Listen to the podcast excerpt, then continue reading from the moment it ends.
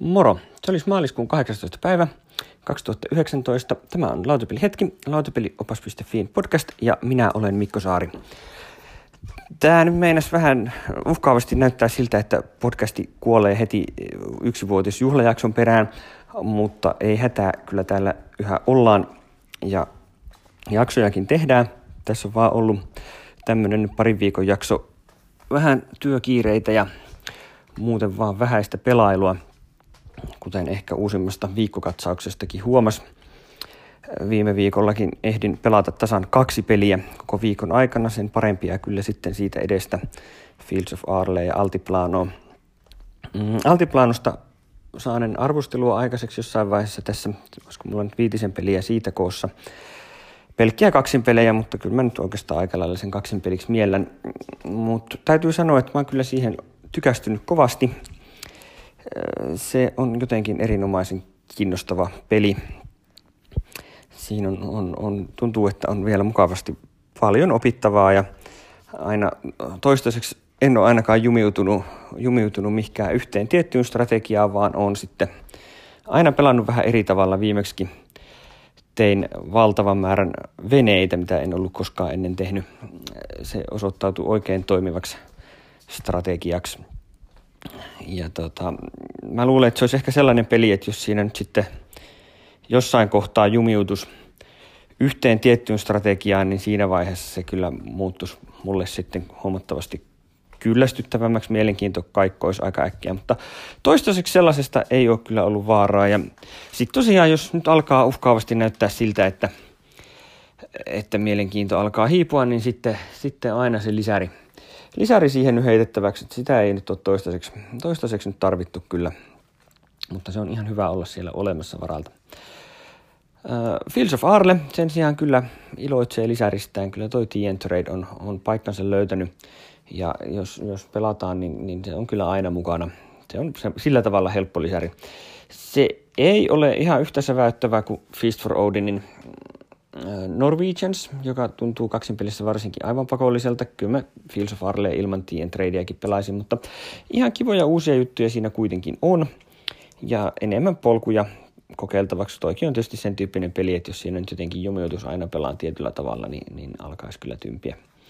Mutta edelleen sitä tulee kyllä joka kerta pelattua vähän eri tavalla ja se on, se on arvokasta se. Äh, Kickstarter-puolelta tuli nyt vihdoin ja viimein Rootin Underworld Expansion Kickstarteriin ja sehän on, on tuota komeasti rahaa kerännyt. Tuossa tota, ensimmäisen päivä, päivän aikanahan se keräsi jo enemmän kuin edellinen, edellinen ruutti yhteensä.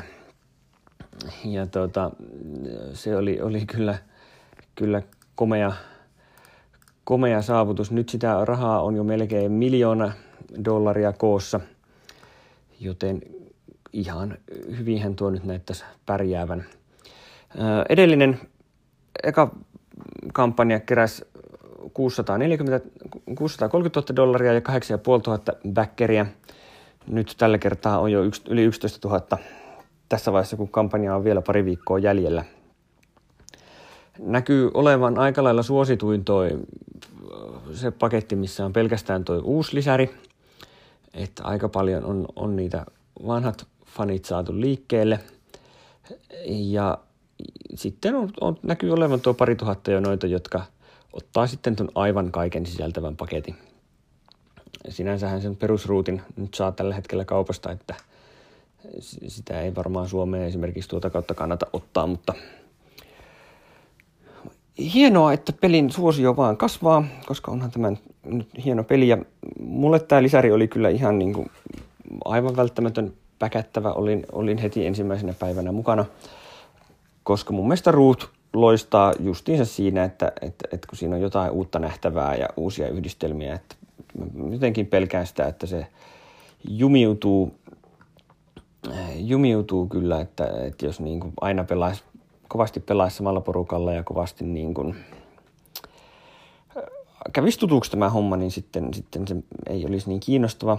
No, ei sitä nyt ole niin paljon pelattu, että siinä olisi hirveän suurta vaaraa, mutta koen, että tässä pelissä tämä lisärimateriaali on, on vaan jotenkin tosi hyödyllistä ja kiinnostavaa.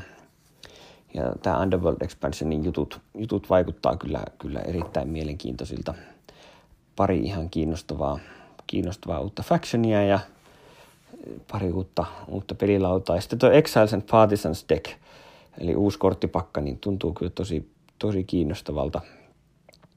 Odotan mielenkiinnolla, että miten se, se vaikuttaa, vaikuttaa tuohon sitten peliin. Sehän todennäköisesti muuttaa, muuttaa hyvinkin paljon. Että tämä oli nyt kyllä ihan, ihan välttämätön päkkäys, ei, ei silleen mitään, mitään epäilyksiä sen suhteen. Glenmoren kakkosedikka ja uusi Age of Steam sen sijaan saavat kyllä jäädä minun osaltani, mutta Age of Steamia varsinkin suosittelen kyllä junapelien ystäville. Se uusi laitos näyttää oikein siivolta ja tyylikkäältä. Viime päivien teemana on mulla muuten ollut, ollut Magic. Tosiaan muutama viikko sitten ostin, ostin pari tämmöistä jäämistöerää kortteja ja nyt mä oon niitä sitten lajitellut ja luetteloinut ja se on yllättävän tyydyttävää puuhaa. Ei ehkä kaikkien mielestä, mutta mä oon kyllä itse tykännyt siitä, että saa asioita järjestykseen ja, ja, ja korttivalikoiman laajuus alkaa pikkuhiljaa hahmottua. Tämä oli ihan mielenkiintoinen prosessi sikälikin, koska mulla esimerkiksi ollut nyt korttien arvoista ja harvinaisuuksista kauheasti aavistusta, niin oli ihan kiva saada siitäkin jotain havaintoa. Mitään kauhean arvokasta mulle ei nyt tosiaankaan täältä löytynyt. Ei yllätä, koska nämä nyt oli semmoisia settejä, mistä oli arvokkaat kortit jo myyty, myyty pois, niin täällä on sitten tämmöisiä parin euron rareja korkeintaan sitten joukossa, mutta eipä se mitään, ei sitä sen takia pelata ja keräillä. Siinä, siinä ei mun mielestä olisi mitään järkeä, mutta kyllä se on ihan mukava, kun alkuun pelas ihan tuommoisilla kiloboksikorteilla, että on ihan pelkkää kommonia, unkommonia, niin kyllä nämä rareet nyt kuitenkin on sitten pelaamisen kannalta ihan mielenkiintoisia, että kyllä siellä pakkoihin saa uutta, uutta väriä, kun mukana on vähän, vähän tuommoisia mielenkiintoisempia kortteja. Kyllä se Magicissa karu tosiasia on, että, että, että monesti, monesti ne kiinnostavimmat kortit on kyllä sieltä rare-osastolta.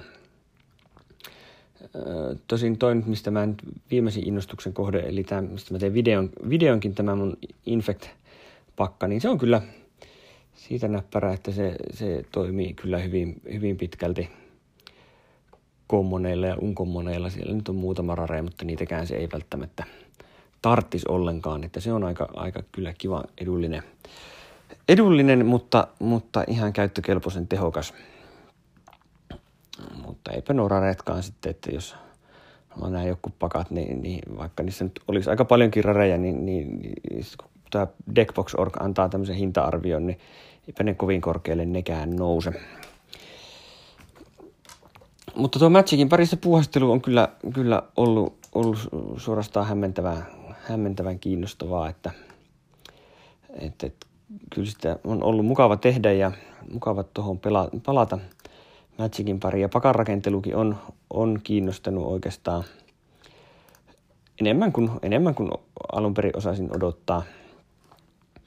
Olisi vaan kiva päästä nyt tietysti vähän pelaamaan pikkasen enemmän, enemmän ja niin kuin laajempaa porukkaa vastaan, koska samahan se on tässä kuin Keyforgeissakin, että, että se iso osa mielenkiinnosta tulee siitä, että kohtaa hyvin erilaisia pakkoja, että, että Keyforgeissa tietysti se, että jokainen pakka on uniikki ja Magicissa se, että kyllähän niitä pakkoja on monenlaisia ja vaikka niitä onkin tietyt arkkityypit, jotka on, on yleisiä, niin, niin niiden, niidenkin sisällä on kyllä vaihtelua ja näin päin pois, varsinkin kun ei pelata ihan kauhean korkealla pro-tasolla, niin, niin varmasti on, on kaikenlaista viritystä vastassa. Mutta saapa nähdä, jos tässä nyt sitäkin saisi sitten vähän viriteltyä. Mutta kyllä mä nyt sen verran tosiaan on, on Magicista nyt ilahtunut, että, että nyt jos tekisin uudestaan, uudestaan tämän uh, Five Games for Doomsday listan, niin kyllä, kyllä Magic sinne listalle pääsisi, varsinkin jos se tarkoittaisi, että saisi mukaan jonkun laatikollisen, laatikollisen kortteja, missä olisi vaikka, vaikka 10 000 jokseenkin sattumanvaraista korttia, niin kyllä niistä saisi niin pitkäksi aikaa iloa, että, että ei siinä kyllä monikaan lautapelivertailussa pärjää. Mutta tämmöistä tällä kertaa koitetaan tässä nyt taas, jos vaikka pääsis jotain pelaamaan, niin, niin sitten olisi taas mukava tehdä podcasti-jaksojakin. Onhan se aina jotenkin hauskempaa, kun on pelannut jotain siitä puhua, mutta katsotaan. Koitetaan tässä taas aktivoitua se, mitä työkiireiltä ja muilta, muilta ehtii. Ei muuta kuin hyviä pelejä ja kiitos